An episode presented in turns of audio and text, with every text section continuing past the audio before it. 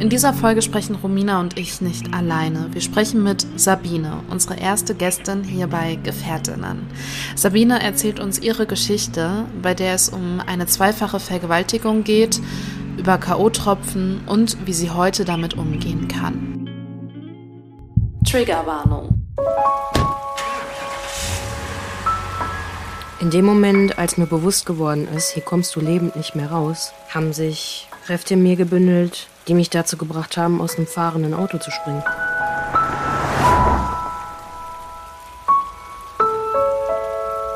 Hey, ja klar, komm vorbei.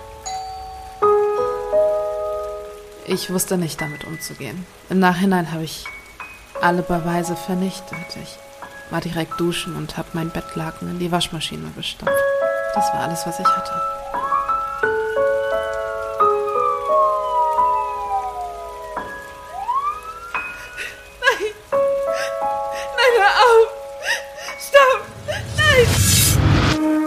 Gefährtinnen, der Podcast über sexualisierte Gewalt mit Romina Maria Ruyo und mir, Shannon Gaede.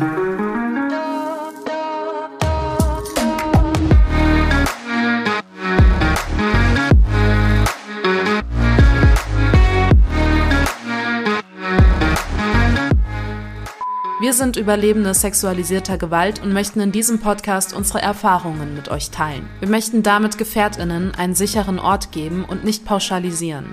Für die folgende Episode GefährtInnen sprechen wir eine allgemeine Triggerwarnung aus. Wir sind diesmal nicht zu zweit. Wir haben eine Gästin bei uns. Und zwar dürfen wir vorstellen. Trommelwirbel. Mach ich oder du?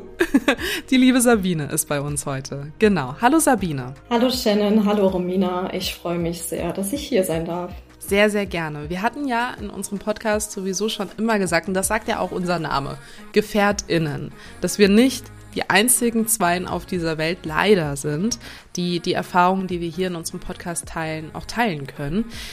Und deshalb haben wir uns auch zur Aufgabe gemacht, eben mit GefährtInnen von uns zu sprechen und sind total, ich weiß nicht, ich bin total berührt davon, dass wir durch das Projekt Leute kennenlernen dürfen, die auch so mutig sind, öffentlich über ihre Erfahrungen zu sprechen und uns das anvertrauen. Romina, wie geht's dir damit? Ja, für mich ist das auch ein Geschenk und auch eine schöne Situation zu erfahren, wie sich das anfühlt. Denn ich fühle mit dir, Sabine, an dieser Stelle. Das ist einfach, es ist schön, dass ich das jetzt quasi auch nochmal mit beobachten darf, dass jemand anders sich weiterhin traut, jetzt hier zu sprechen. Das finde ich ganz toll, das ist ein Geschenk. Ja, danke schön. Die erste Frage auch an dich, Sabine. Warum hast du denn dich dazu entschieden, mit uns zu sprechen? Ja, also ich finde erstmal, dass ihr beide sehr authentisch und sympathisch seid. Also ich glaube, das ist auch sehr wichtig, wenn man sich dazu entschließt, mit jemandem darüber auch zu sprechen, dass man da auch ein gutes Gefühl bei hat und auch weiß, okay, diejenigen, leider muss man ja sagen, können mich ganz gut verstehen. Und ich habe ja bei euch von Anfang an so ein Gefühl gehabt, dass ich mich da ganz gut öffnen kann. Und ich finde das auch super, was ihr hier auf die Beine gestellt habt, dass ihr so einen wirklichen Safe Space auch gebt. Und ja, wir uns hier in einem geschützten Rahmen wirklich auch austauschen können. Dafür möchte ich euch mal danken. Das kriegen wir zum ersten Mal tatsächlich so auf die Ohren gehört. Sonst lesen wir es immer. Ja, super, siehst du. Aber danke für diese lieben Worte. Da stellt sich direkt so die zweite Frage in meinem Kopf zusammen. Zu welcher Geschichte fühlst du dich denn mehr hingezogen? Zu Romina oder zu mir?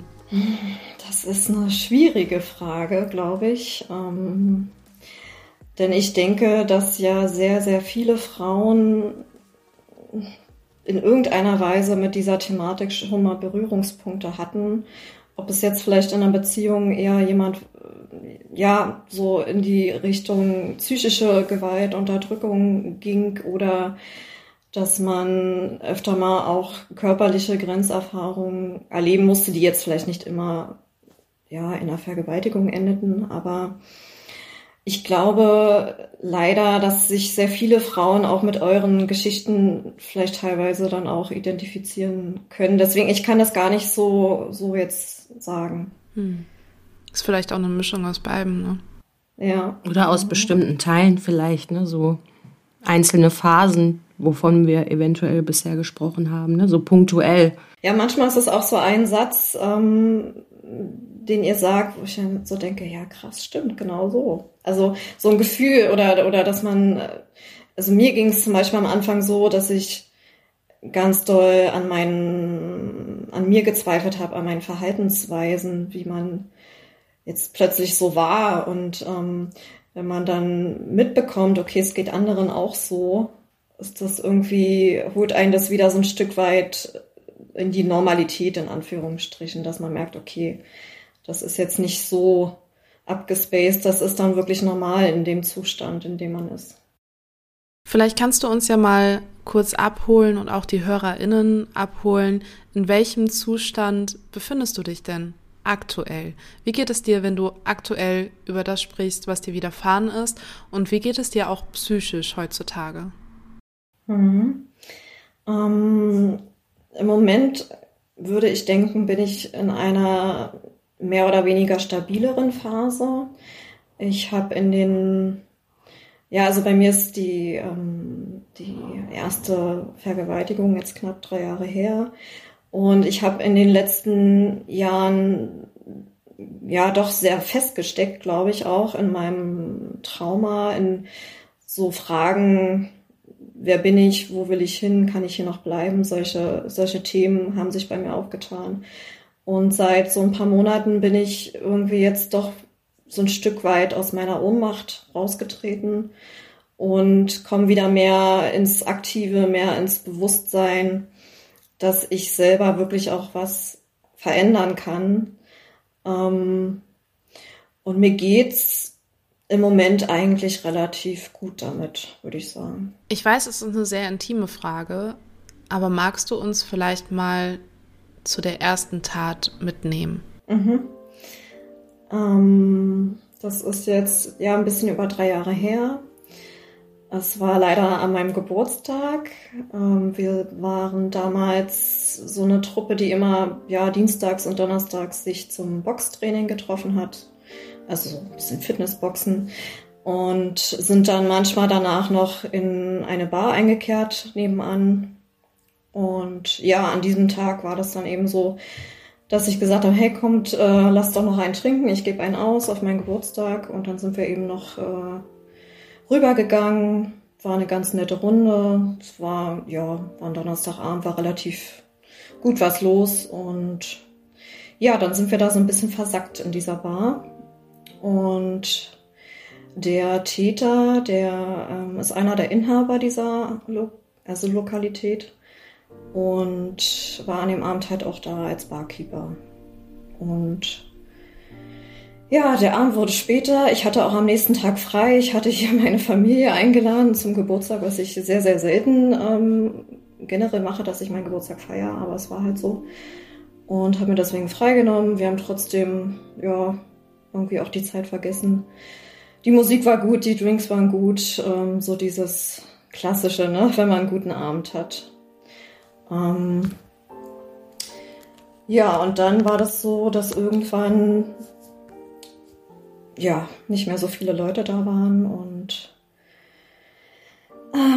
wir waren irgendwann nur noch zu 4, Tatsache, also meine Freundin, unser Trainer, der Barkeeper und ich. Und dann ging das auch darum, dass wir jetzt auch nach Hause gehen und ich wollte noch bezahlen. Und dann sind die anderen beiden eben schon los. Meine Freundin hat mich auch noch gefragt, soll ich dich mitnehmen? Ich sage, ach nee, ist schon alles gut. Ich wohne ja nur 10 Minuten zu Fuß entfernt. Ich laufe nach Hause. Ja, und dann waren die beiden weg. Und Tatsache ist, das Letzte, an was ich mich noch wirklich klar erinnere, ist, dass ich die Geldscheine auf den Tresen gepackt habe und danach dann nicht mehr so wirklich anwesend war. Also das danach sind wirklich nur noch so Fetzen von Erinnerungen. Und genau.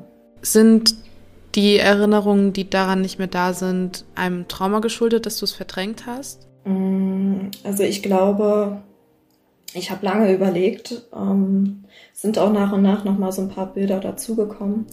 Ich habe am Anfang halt so gedacht, okay, du warst halt auch betrunken. Ich habe mich später mit dem Thema K.O.-Tropfen mehr auseinandergesetzt.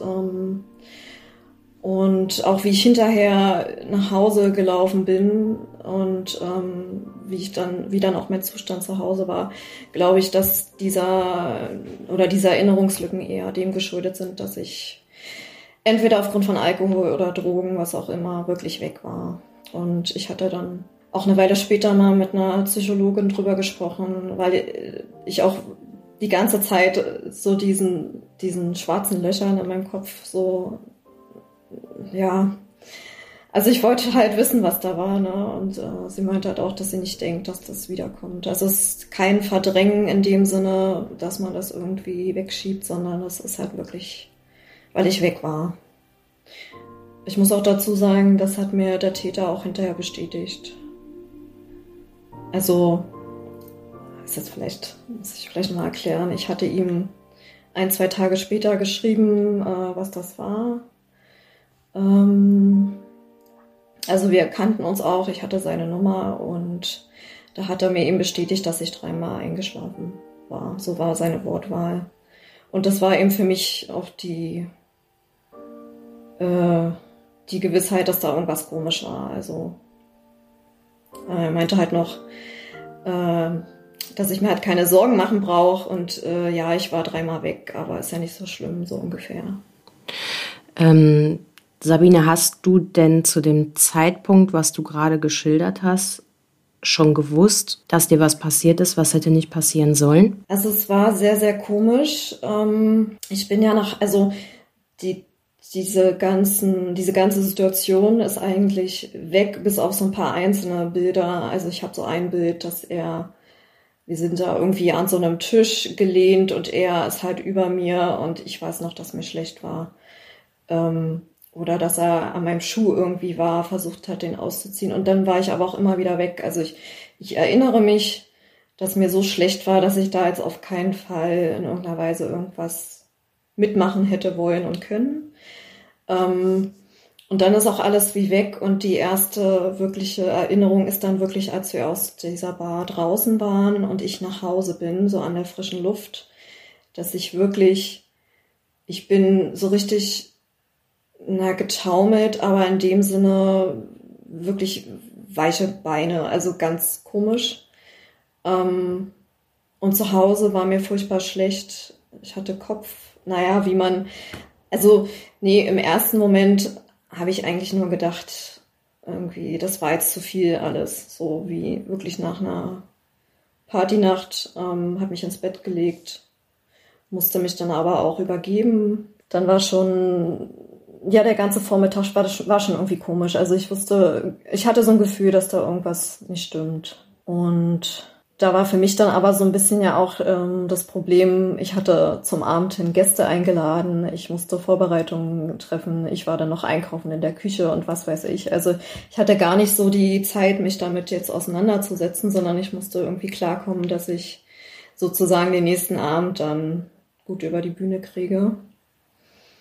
Und habe dann aber in der Nacht, nachdem meine Familie weg war, dann meine Freundin geschrieben und habe da dann ihr auch geschrieben, dass ich glaube, dass wir Sex hatten und ich aber nicht mehr dabei war. Also das war mir dann doch schon relativ schnell bewusst, dass da irgendwas war.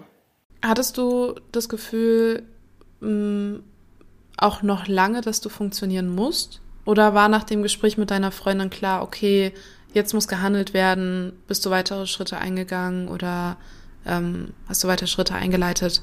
Wie ging das danach weiter für dich?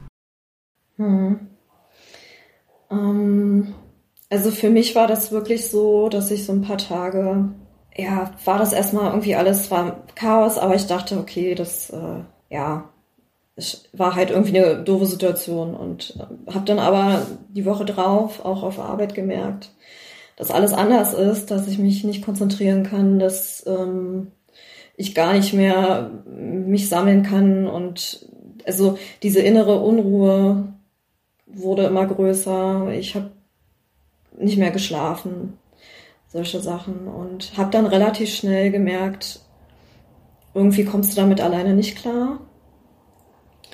Und ja, habe dann erstmal gegoogelt, habe einen Termin gemacht bei einer Beratungsstelle und zuvor aber auch online in so einem Forum auf Social Media mich angemeldet und wollte eigentlich die ganze Zeit nur, dass mir jemand sagt, dass das keine Vergewaltigung war und ja, halt diese Lücken in meinem Kopf schließen, irgendwie so eine Wahrheit finden, so für mich irgendwie eine Antwort.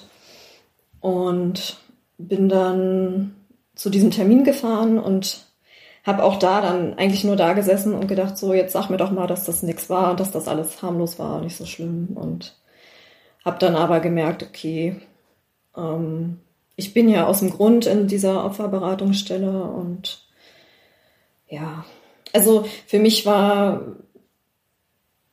ja, ich kann das gerade gar nicht so beschreiben. Es war wirklich so, dass sich von heute auf morgen mein Leben komplett verändert hat.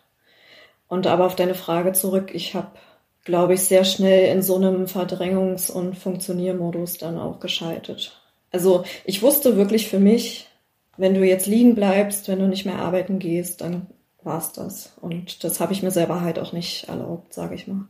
Also so eine Zeit zum Durchatmen hast du dir quasi genommen, richtig? Also dieses nach Antworten suchen und auch Anlaufstellen suchen. In dem Moment, wo für dich klar geworden ist, wie du das gerade gesagt hattest, so, also es gibt eine Antwort für deine Situation, da hast du dann für dich in dem Moment auch abschließen können, indem du sagst, dass du das erkannt hast oder dass das nicht richtig war oder... Also mit abgeschlossen habe ich sehr lange gar nicht, auch akzeptiert habe ich das sehr, sehr lange gar nicht.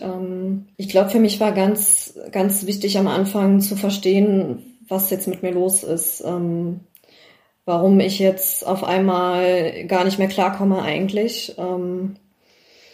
Und ich bin dann auch noch ein paar Mal in diese Beratungsstelle gefahren. Da ging es dann auch so um die Frage anzeigen oder nicht und wie man überhaupt weiter damit umgeht. Und da habe ich eigentlich noch eine ganze Weile mit mir gerungen, sage ich mal. Also diese simple Antwort, die ich mir gewünscht hätte, das war alles nicht so schlimm, ne? Also ich glaube, ich wollte es ganz weit wegschieben. Und ja, das mit dem Akzeptieren, dass das so passiert ist und dass ich jetzt eben ein anderer Mensch bin, das kommt jetzt erst nach 3 Jahren. Ich würde gern nochmal einen Schritt zurückgehen, bevor wir in das Hier und Jetzt kommen. Und zwar hattest du gesagt, dass du Kontakt noch mit deinem Täter hattest. Du hattest ja nachgefragt, was das war. Hat er in diesem Austausch schon... zum Verständnis gegeben, dass er sich dessen bewusst war, was er getan hat? Oder hat er dir eigentlich das Gefühl gegeben, dass das ja gar nichts war? Hat er dir diese Antwort gegeben, die du ja überall in den ganzen Beratungsstellen und Gesprächen gesucht hast, dass das keine Vergewaltigung war? Hat er dir das gesagt? Oder wie war der Austausch?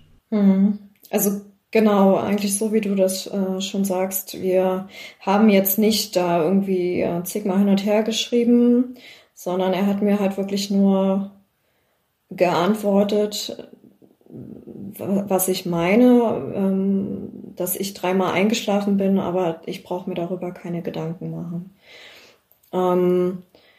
Ich habe erstmal gar nicht geantwortet und habe dann irgendwie einen Tag später oder so losgeschrieben. Also er ist sowieso nicht so der Mensch der großen Worte, der jetzt lang hin und her schreibt oder so. Und ich musste es auch erstmal sacken lassen. Ich habe dann bloß am nächsten Tag geschrieben, dass ich mit ihm halt nichts mehr zu tun haben will und habe dann auch seine Nummer blockiert. Also es kam da nicht zu einem großen Gespräch oder das... Ja, also ich wusste auch relativ schnell, dass ich von ihm jetzt keine Antworten in dem Sinne finde, die mir dabei helfen zu verstehen, was da war. Oder ja. Heißt auch, du bist keine rechtlichen Schritte gegangen? Doch, ich habe ihn angezeigt, 3 Monate später. Genau. Und ich muss auch sagen, ich habe dann aus Spaß in Anführungsstrichen mal gegoogelt. Ich habe dann natürlich gefragt, was passiert denn jetzt? Ja, der Staatsanwalt entscheidet und dann bekommt man ja so einen Brief, gegen ihn liegt eine Anzeige vor und ich habe dann mal gegoogelt, was jetzt im Fall der Fälle, man selber erhält mal so einen Brief und dann sind da wirklich Seiten von Rechtsanwälten, die dann ja schreiben, ja, das können Sie wie eine Einladung verstehen, Sie müssen da nicht hingehen, Sie müssen sich nicht zu äußern. Und so ist es ja bei uns in Deutschland eben auch.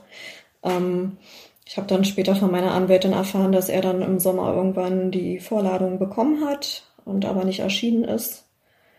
Und also er hat sich dazu nie geäußert, musste er auch nicht. Und das Verfahren wurde ja dann auch eingestellt. Hast du hast du aus eigenen Stücken die Klage aufgerollt? Oder gab es da noch eine Verbindung mit einem anderen Beteiligten oder Betroffenen, sondern warst du da ganz alleine an der Stelle? Du meinst die Anzeige? Da hatte ich mir zuvor eine Rechtsanwältin gesucht. Und mit der konnte ich dann auch zusammen zur Polizei gehen. Genau, ja. Hey, schon gewusst? Werbung. Die Zeit des Schweigens, Wegschauens und Ertragens ist vorbei. Wir brauchen dringend eine große gesellschaftliche Veränderung, die wir zusammen erreichen wollen. Nur Ja heißt Ja. Jede Stimme wiegt schwer, gibt uns allen Kraft und verschafft uns Gehör. MeToo Germany verschafft mit der Kampagne Only Yes Means Yes Aufmerksamkeit und will Gesetzesänderungen für das bisherige Sexualstrafrecht und dem Umgang damit fordern. Bitte unterstütze MeToo Germany auf Instagram und schließe dich der Kampagne an. Nein heißt nicht Ja. Schweigen heißt nicht Ja. Ohnmacht ist kein Ja. Nur Ja heißt Ja. Und jetzt zurück zur Folge. Weißt du, was mir gerade so ein bisschen nachhängt an deinen Antworten, die du gegeben hast? Du hast gesagt, dass es an deinem Geburtstag passiert ist. Und ich habe zum Beispiel jetzt erst in diesem Jahr zum ersten Mal bewusst meinen zweiten Geburtstag gefeiert. Jetzt fällt es aber bei dir alles irgendwie auf einen Tag. Welchen Geburtstag feierst du für dich? Ist dein Geburtstag noch dein Geburtstag oder ist es für dich jetzt immer dein zweiter Geburtstag? Also ich bin noch nicht so weit, dass ich den Tag der Tat als ein Yay, ich überlebe noch oder ich habe überlebt, ich lebe noch Tag feiern kann, wie es ja viele machen und ich finde das auch gut. Ich kenne auch eine Freundin, die sagt, an dem Tag mache ich ganz bewusst was Schönes. Ich tue mich da sehr schwer mit. Ich bin in dem Jahr danach weggefahren, wollte hier auch gar kein sehen und hören. Und jetzt ist es eben so, also dieses Jahr hatte ich jetzt das erste Mal wieder gefeiert und das war auch ganz schön, aber es ist immer so ein Zwiespalt, weil ich eigentlich an dem Tag am liebsten meine Ruhe hätte. Ich würde mein Handy ausmachen wollen und gar keinen sehen und mich verkriechen und gleichzeitig ist es aber eigentlich schön, dass genau an diesem schweren Tag dir so viele Menschen, die dich lieb haben, eben dir auch so eine Liebe und so ein Support und ja, also es ist schwierig. Ich weiß noch nicht so richtig, wie ich damit umgehen soll, kann, ja. Ist es auch dessen vielleicht ein bisschen geschuldet, weil es nicht bei dieser einen Tat blieb? Also das Komische mit der zweiten Tat ist, erstmal bevor die passiert ist, habe ich mal so einen Gedanken gehabt, weil es gibt ja sehr viele Menschen, die meinen zu wissen, wie sich ein Opfer einer Vergewaltigung zu verhalten hat, wie es sich danach verhält und was es auf gar keinen Fall macht. Und ich hatte irgendwann mal so gedacht, ja gut, das war jetzt meine erste Vergewaltigung. Also so zynisch. Ich habe da wirklich auch mal einen Beitrag drüber geschrieben und habe gesagt, ja, dann erzählt uns doch mal, dann schreibt doch mal einen Ratgeber für die nächste Vergewaltigung, wie ich mich da zu verhalten habe. Da hatte ich halt eine ziemlich große Klappe und war mir nicht, also ich hätte nie gedacht, dass mir das nie, aber das denkt man ja sowieso nicht, dass einem das passiert. Und das Komische mit der zweiten Tat ist eben, die fand natürlich unter ganz anderen Umständen statt. Ich habe alle Erinnerungen, ich habe alle Bilder und trotzdem habe ich für mich gemerkt, okay, mein Körper ist in dem Moment in diesem Freeze-Modus. was ich für mich aber auch akzeptiert habe. Komischerweise ist aber, auch wenn ich von dem zweiten Täter maßlos enttäuscht bin überhaupt darüber, hat die für mich nicht so ein Gewicht wie die erste Tat. Und das kann vielleicht auch damit zu tun haben, weil dieses Trauma und alles ja schon da war. Dass das vielleicht nicht mehr so viel kaputt gemacht hat wie die erste Tat. Ich weiß nicht, ob man das nachvollziehen kann. Ich kann es auch nicht nachvollziehen, aber der erste Gedanke, der in meinem Kopf irgendwie hochkam, war aber auch vielleicht eine Vermutung, ich weiß nicht, ob du den Gedanken auch schon hattest, dass bei der ersten Tat du dich an nichts erinnern konntest. Und wenn man krampfhaft versucht, sich dran zu erinnern und diesen Teil einfach nicht mehr hat, also die Vergewaltigung hat nicht nur einen Teil von dir genommen, sondern eben auch einen Teil der Erinnerung. Bei der zweiten Tat, was die zweite Tat nicht besser macht und auch nicht irgendwie, ne? Aber da konntest du vielleicht gewisse Situationen oder Gefühle, Situationen zuordnen, die du bei der ersten Tat eben nicht zuordnen konntest. Nur eine steile These von mir, aber... Wobei sie ja auch bei der ersten Tat sagte, dass das dadurch, dass sie so... Sabine, korrigiere mich, wenn ich falsch liege, aber ich habe richtig verstanden, dass du das auch gar nicht aufrufen kannst von der ersten Tat, ne? Also, wenn überhaupt nur in Fetzen, hast du gesagt, ne? Genau, also das ist weg, das wird auch wegbleiben. Das wäre ja so ein bisschen wie Monopoly spielen, ne? Dass man vielleicht ein passendes Gefühl zuordnen wollen würde, aber das klappt dann einfach nicht, weil da so ein Puzzlestück fehlt oder diese Karte fehlt, ne, die man dazu zuordnen könnte. So versuche ich das bildhaft zu verstehen. Also es ist halt irgendwie schwierig, wenn du bei einer Tat noch anwesend bist, dann weißt du halt von vorne bis hinten trotzdem noch, also ich habe auch bei der zweiten Tat auch zwischendurch ein bisschen dissoziiert, aber von der Sache her, ich war ja dabei und bei der ersten war ich halt so komplett ausgeliefert und ich habe ja diese sehr krassen Körpersymptome, so mit Schmerzen und Anspannung und alles, und da habe ich schon auch mal drüber nachgedacht, ob das eben dem geschuldet ist, dass ich da wirklich nicht mehr da war. Also ich überlege manchmal, ob mein Trauma nicht ganz so schlimm wäre, wenn es nicht unter diesen Umständen passiert wäre. Aber das ist auch nur eine Vermutung.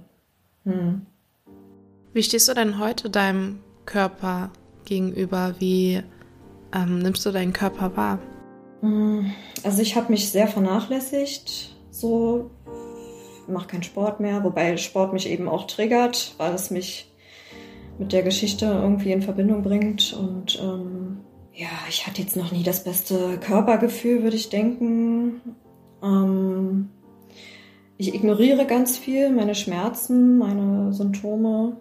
Renne noch dreimal zum Arzt, weil ich denke, ich habe eine Nasennebenhöhlenentzündung. Und dann sagt die mir, nee, das ist Stress, das ist ihr verspannter Nacken, das ist ihr Kopf. Also man kann wirklich sehr, sehr viel auch ignorieren, eine ganze Zeit. Aber der Körper vergisst halt nicht. Und es gibt so einen ganz tollen, schlauen Spruch, den habe ich mal in der Reha gehört. Und zwar, geh du voran, sagt die Seele zum Körper, auf mich hört er ja nicht. Also, dass wenn es uns halt so schlecht geht, ne, wir das sehr weit wegschieben, bis eben der Körper irgendwann sagt, so, bis hierhin und nicht weiter. Ich meine, das werdet ihr sicherlich auch kennen, dass es irgendwann nicht mehr geht. Und dann merkt man eigentlich, was dahinter steckt, ja. Obwohl man es die ganze Zeit weiß, ignoriert man es halt. Ich weiß nicht, wie ist es bei euch? Wie geht's euch mit eurem Körper, mit überhaupt mit dem Frausein? Also ja. Ich greife die Frage mal direkt an, Sabine. Ich glaube, wir sind natürlich beide, Shannon und ich, im Austausch schon gewesen, auch in Bezug auf diese Thematik. Und ich nehme einfach mal was Aktuelles vorweg. Also bei mir tut sich da in der letzten Zeit sehr viel. Deswegen empfinde ich das gerade, was du sehr schön formuliert hast, auch mit den Phrasen oder mit dem Zitat, mit der Seele, unfassbar wichtig zu sagen, dass man mit Sicherheit einige Dinge kompensiert, ignoriert, überlebt und jede von uns auf eine vielleicht manchmal zauberhafte Art und Weise oder lebensbedrohliche Weise.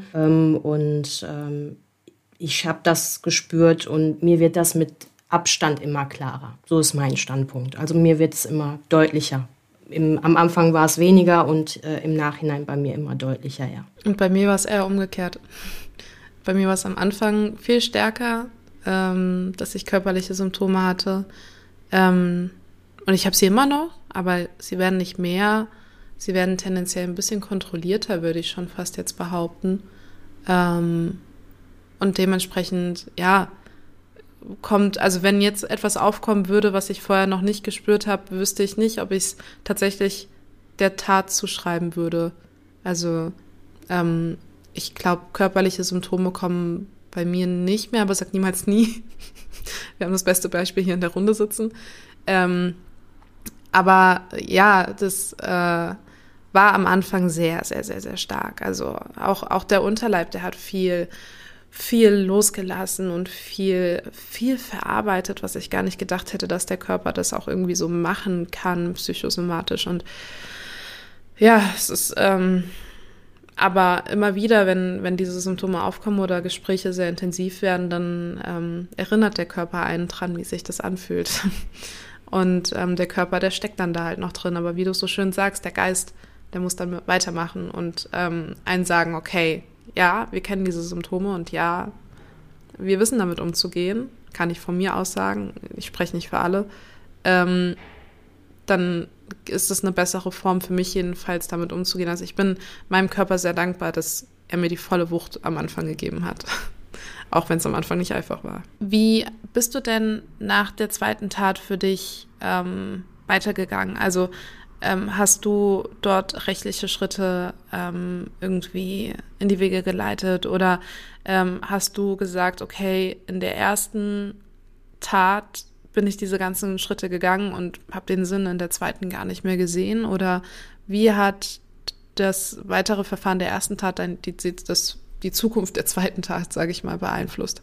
Also ich habe eigentlich relativ schnell schon am Tag danach gewusst, okay, das war jetzt wirklich eine Vergewaltigung, und habe aber auch relativ schnell für mich gewusst, ohne dass ich da groß drüber nachdenken musste, dass ich das nicht anzeigen werde. Eben aufgrund oder dem geschuldet, was du jetzt eben schon angesprochen hast. Ich habe das Ganze durchgehabt, das Verfahren ging ein Jahr, hat nichts gebracht und ich war auch am Anfang baff, muss ich sagen, dass mir das jetzt ein zweites Mal passiert ist und dachte auch so, ey, das kann doch nicht wahr sein, nicht schon wieder. Und mein zweiter Gedanke war, das glaubt ja kein Mensch. Und ja, also ich habe da gar nicht groß drüber nachgedacht. Ich habe neulich mal überlegt und habe dann aber gemerkt, nee, es war richtig so. Ich würde es nicht nochmal machen. Wieso kam denn der Gedanke auf, das glaubt dir kein Mensch? Also, weil es für dich auch so ungreifbar ist irgendwie, oder? Ja, und auch, weil ja den Betroffenen eine Mitschuld gegeben wird, so war es ja auch bei mir damals. Und ich mir einfach auch nicht vorstellen konnte, wenn ich jetzt zum Beispiel zur Polizei gehe oder auch meiner Familie das erzählen würde. Also vielleicht gebe ich mir auch selber so eine Mitschuld. Das kann natürlich auch gut sein, ne? Dass man selber zuallererst sagt, Mensch, jetzt konntest du dich wieder nicht davor beschützen. Und ja, jetzt habe ich gerade den Faden verloren. Och, alles gut. Dafür bin ich schon jetzt wieder da. Ja, also ich weiß nicht, vielleicht war das auch so, es ist, glaube ich, nicht so, es wird nicht so thematisiert, dass viele Frauen auch mehrfach betroffen sein können und sind. Und ja, auch weil ich selber es einfach auch nicht glauben konnte irgendwo. Obwohl es so klar war. Also ich habe sofort verstanden, was passiert ist, aber ich konnte es halt trotzdem nicht fassen. Ich würde dich gerne fragen, Sabine, weil mir die Frage von Shannon gestellt worden ist, als wir miteinander gesprochen haben. Würdest du, wenn du wieder in der ersten Situation wärst, nochmal den gleichen Weg gehen, rechtlich? Könntest du die Frage für dich heute beantworten? Ja. Also ich würde aufgrund dessen, dass ich diese Erinnerungslücken habe und nach Antworten gesucht habe, würde ich diesen Weg so nochmal gehen. Du meinst aber mit dem Wissen von heute? Das ist die Frage, ne? Ja, die man dann auch verstehen muss, die Frage. Ja. Also ich glaube, so rückblickend das zu beantworten, doch, ich glaube, ich musste es beim ersten Mal, ich musste den Weg so gehen. Ja, und wie würdest du die Frage heute beantworten? Ich habe auch gesagt, ja, obwohl man weiß, was am Ende bei rauskommt. Ne? Aber man macht es dann einfach, weil man sich fragt, was wäre gewesen, wenn. So Nein hast du ja schon oder nicht klappen könnte es ja sowieso. So dieses und ja. Andererseits hatte ich ja auch gesagt, dass das sehr retraumatisierend ist im Nachgang mit dem Wissen jetzt, heute und ja, es wäre schön, wenn man sich das ersparen könnte. Also diese Retraumatisierung, das wäre wundervoll, wenn es das nicht geben würde, aber ja, ne, ja. Also ich muss sagen, ich bin mir auch ziemlich sicher, wenn der ganze Verfahrensablauf, wenn das alles anders wäre, glaube ich, würden auch mehr Menschen generell anzeigen. Voll. Aber, ne, also ich muss dazu sagen, meine Tat kam ja nicht vor Gericht, die wurde ja vorher eingestellt, aber ich war bei einer Freundin beim Berufungsprozess dabei und also später dann, danach dann und war dann einfach nur erleichtert, dass das bei mir nicht vor Gericht kam, weil ich nicht weiß, ob ich das überlebt hätte. Ich finde das unfassbar, was da abgeht. Also, ja. Romina, du weißt es ja. Ja, holt mich ab. Deine Aussage. Ja. Von Romina habe ich ja auch den Satz zum ersten Mal gehört, dass der Prozess traumatisierender war als die Tat an sich. Wie fühlt sich das für dich denn gerade an, Shannon? Puh. Das ist ja halt traurig, ne? Ja, aber also es bestärkt mich ein bisschen in dem Schritt, das so getan zu haben, wie ich es getan habe, was fürchterlich ist, eigentlich. Das spricht absolut nicht für unsere Justiz, es spricht für gar nichts. Es spricht wirklich für gar nichts. Und das ist auch ein sehr gefährlicher Weg, finde ich, wie ich hingegangen bin. Ich glaube, alles do-it-yourself-mäßig ist, das kann ganz schön nach hinten losgehen, so. Deshalb würde ich diesen Schritt nie jemanden irgendwie raten. Ich würde trotzdem raten, eine Anzeige zu machen, zur Polizei zu gehen, so viele Beweise zu sammeln wie möglich. Ich würde es raten, aber eben mit dem Hintergrundgedanken, dass ich weiß, wie das auch ausgehen kann, auch wenn man DNA-Spuren und alles hat. Deshalb, ich bin zwar dankbar für den Weg, den ich gegangen bin, wenn ich mir aber die Frage stelle, die ich mir hoffentlich nie in Realität stellen muss, wenn es denn nochmal passieren sollte, was ich dann machen würde, ich glaube, ich würde alle Register ziehen, die ich haben könnte und würde es wirklich versuchen, durchzuboxen irgendwie. Und damit meine ich nicht, dass jeder andere, der davor gescheitert ist, es nicht versucht hat. Um Gottes Willen, jeder hat da seinen Kampf gehabt, aber ich möchte nicht mit dem Gedanken ins Grab gehen, dass es nichts nützt. Ich will irgendwann mal eine Geschichte schreiben oder hören oder fühlen dürfen, die Erfolge gebracht hat. So. Und ich glaube, dass ich will nicht, dass es nochmal ein Umkreis von mir passiert oder mir passiert. Aber wenn es so sein sollte, dann wäre ich auch diejenige, die der Freundin die Hand reicht und sagt, komm, lass uns mal eine gute Geschichte schreiben. Deshalb bin ich zwiegespalten bei der Frage bei Gericht. Einerseits weiß ich, was es machen kann. Andererseits denke ich mir so, ja, wir müssen es trotzdem durchziehen. Da hast du uns jetzt aber schön abgeholt auch. Denn ich hätte an dieser Stelle auch gesagt, Sabine, das ist ja der Grund, warum ich angefangen habe, mit Shannon zu sprechen. Und das finde ich so schön, dass du zu uns gefunden hast und auch mit uns über deine Geschichten sprichst.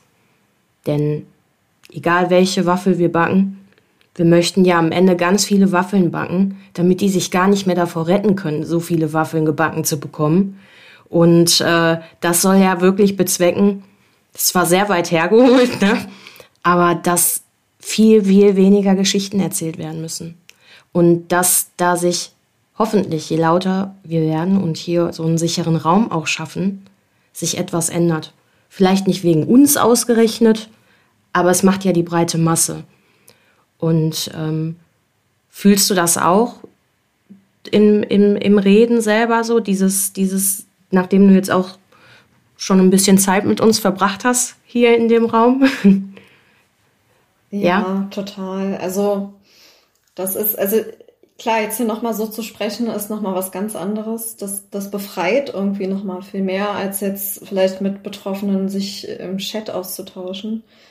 Und für mich ist das, glaube ich, auch so ein bisschen was mich so gerettet hat. Also es klingt jetzt blöd, aber wirklich dieser Austausch, zu sehen, wie viele wir sind, was erschreckend ist, aber auch eben zu spüren, okay, wir sind nicht allein. Und was ich auch so krass finde, ist, man kennt sich nicht, man braucht gar nicht viele Worte und trotzdem fühlt man sich so krass verbunden und versteht genau, was der andere, die andere gerade meint. Ja, und das ist eigentlich so, ich versuche ja trotzdem irgendwie aus allem auch was Positives zu ziehen, auch wenn man das bei der Scheiße eigentlich nicht kann, aber also das ist so ein sehr großes Geschenk, muss ich echt sagen. Jetzt hier auch mit euch zu sprechen, das tut gerade echt, also es wühlt natürlich auch ein bisschen auf, so, aber es ist sehr warm trotzdem, es tut echt gut, ja. Und ja, einfach nur danke, dass ihr das hier auf die Beine gestellt habt und euch getraut habt. Das hat ja auch ein bisschen was mit Mut am Anfang zu tun. Da ist eine Idee geboren und dann, ja, danke einfach.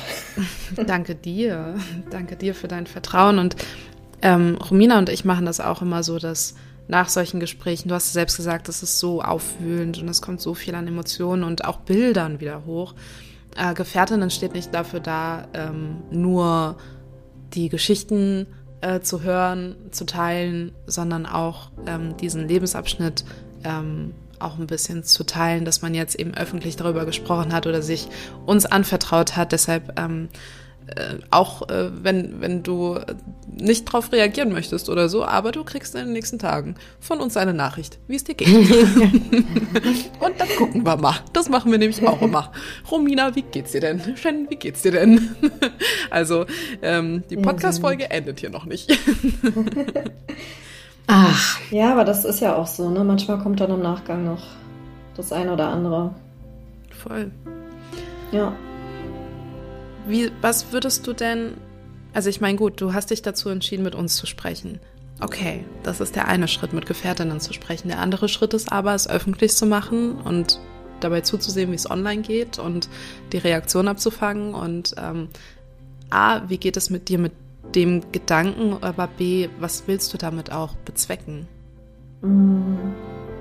Das ist für mich eine schwierige Frage, weil ich gar nicht so viel damit bezwecken möchte. Ich glaube, es hat bei mir eher so ein bisschen was damit zu tun, diese Verarbeitung und diese Auseinandersetzung mit dem Ganzen, das ist ja so ein Prozess. Und ihr kennt es vielleicht, am Anfang habe ich so einen Schalter gesucht, komm, den lege ich jetzt um und dann ist alles wieder gut, und so ist es ja nicht. Und ich war in erster Linie auch erstmal neugierig, mit euch zu sprechen, wie sich das anfühlt. Ich finde, wie gesagt, euer Projekt super. Und am Ende ist es natürlich, ich habe von vornherein einen sehr aktiven, offenen Weg oder Umgang für mich gewählt. Das heißt nicht, dass ich das jetzt eben so auf die Nase gebunden habe, aber ich habe gemerkt für mich, ich brauche das irgendwie, ich muss damit raus, ich kann das nicht so in mich reinfressen. Und ich finde es immer wieder auch ermutigend und schön, wenn sich Menschen meistens natürlich über Instagram dann melden und du dann mitkriegst, okay, du kannst die erreichen mit deiner Geschichte, die können sich dir anvertrauen, denen ist was Ähnliches passiert und vielleicht irgendwann trauen sie sich sogar auch, muss ja nicht öffentlich sein, aber wirklich das mit anderen zu teilen, und das finde ich so, also mich haben Menschen abgeholt und sozusagen aufgefangen, und es ist einfach schön, diesen Weg dann gemeinsam zu gehen und zu sehen, okay, da sind jetzt andere, die jetzt auch dazukommen, so, und ja, das reicht eigentlich. Sabine, ich könnte noch Stunden mit dir weiterreden, wirklich, weil, wie du es gesagt hast, man kennt sich eigentlich nicht, aber man kennt sich trotzdem doch so gut. Alle, die auch Romina und mich weiter verfolgt haben und auch durch den Podcast kennengelernt haben, glauben uns nie, wenn wir sagen, dass wir uns beide selbst nur einmal persönlich im Leben gesehen haben bisher. Sonst haben wir uns immer nur über diesen Bildschirm hier gesehen. Und Ich danke dir oder wir danken dir für dieses unfassbare Vertrauen und für diese tiefen Einblicke, die, du hast so schön am Anfang gesagt, ihr sagt manchmal solche Sätze und da fühlt man sich so abgeholt. Ich glaube, von dir kamen heute auch sehr viele Sätze, womit sich unsere Hörerinnen identifizieren können. Und ich habe, seitdem Romina von Waffeln gesprochen hat, habe ich Waffeln im Kopf. Und ich dachte mir so, jetzt kommt eine ganz steile These, Leute. Jetzt kommt eine ganz steile These. Aber ich wäre dafür, dass wir einfach alle nur noch so viel arbeiten, dass wir irgendwann mal am Ende nur noch eine Waffel haben. Also wisst ihr, man braucht nur eine Waffel mit Puderzucker, man braucht keine mit Bananen und Joghurtte und Nutella und so. Weißt du, das sind dann diese ganzen Gerichtsprozesse, die einfach scheiße laufen, die schmecken auch nicht so gut, Leute. Das schmeckt auch nicht so gut. Und wir brauchen einfach nur eine Waffel mit Puderzucker. Das heißt, hey, Prozess, zack, Tüte drauf, verurteilt, fertig. Und das ist das Ziel. So, und so eine Waffel möchte ich heute, Romina. Eine mit Puderzucker. Eine Instant-Puderzuckerwaffel haben wir heute gebacken. Ja. Mit Sabine. Das ist die Lösung. Wundervoll, ich bin dabei. Ja, das ist die Lösung, ja. Die Instant-Waffel. Ey, wenn wir irgendwann mal von Wonderwaffel hier gesponsert werden, ne? Dann bin ich auch für andere Sorten noch. Aber nur deswegen. Genau. Ach. Sehr schön. Ja, dann, ich danke euch. Danke dir und ja, das ist voll der schöne Weg, den wir hier gehen. Ja, das fühlt sich richtig gut an, Sabine. Also es ist natürlich traurig, was alles passiert, aber es ist schön, dass wir das miteinander teilen. Ist auf jeden Fall ein Riesenmehrwert. Ja. Und vielleicht wäre es schön, Sabine, am Ende, bevor wir Puderzucker auf die Waffel streuen, vielleicht den HörerInnen nochmal zu sagen, was sie vielleicht nicht denken sollen, auch wenn es mehrfach passiert ist. Was würde dir helfen, was würdest du dir sagen, wenn du vor dir stehen würdest nach der zweiten Tat? Was würdest du da gerade brauchen? Oh Gott, das ist schwierig. Also ich habe eigentlich schon damals nach der ersten Tat gedacht, so eine Umarmung, und so ein, vielleicht ohne viele Worte, einfach mit traurig sein und einfach da sein. Also ich glaube, das Ding ist auch so ein bisschen, jetzt hole ich schon wieder so aus. Ich glaube, viele Menschen, die betreiben nicht mal bewusst Victim Blaming oder ich glaube, bei vielen ist es so eine Mischung aus Angst und Unwissenheit, wie sie sich verhalten sollen uns gegenüber. Und ich denke mir immer so, sei doch einfach Mensch. Und wir sind ja, auch wenn wir nicht mehr dieselben sind, sind wir ja immer noch die Freundin, die Schwester, die Tochter. Wir sind ja immer noch irgendwo wir. Und ich würde mir einfach nur wünschen, dass die Menschen vielleicht zuhören. Und was ich mir selber im Spiegel sagen würde, dass es nicht meine Schuld ist und auch nicht meine Schuld war. Ich danke euch.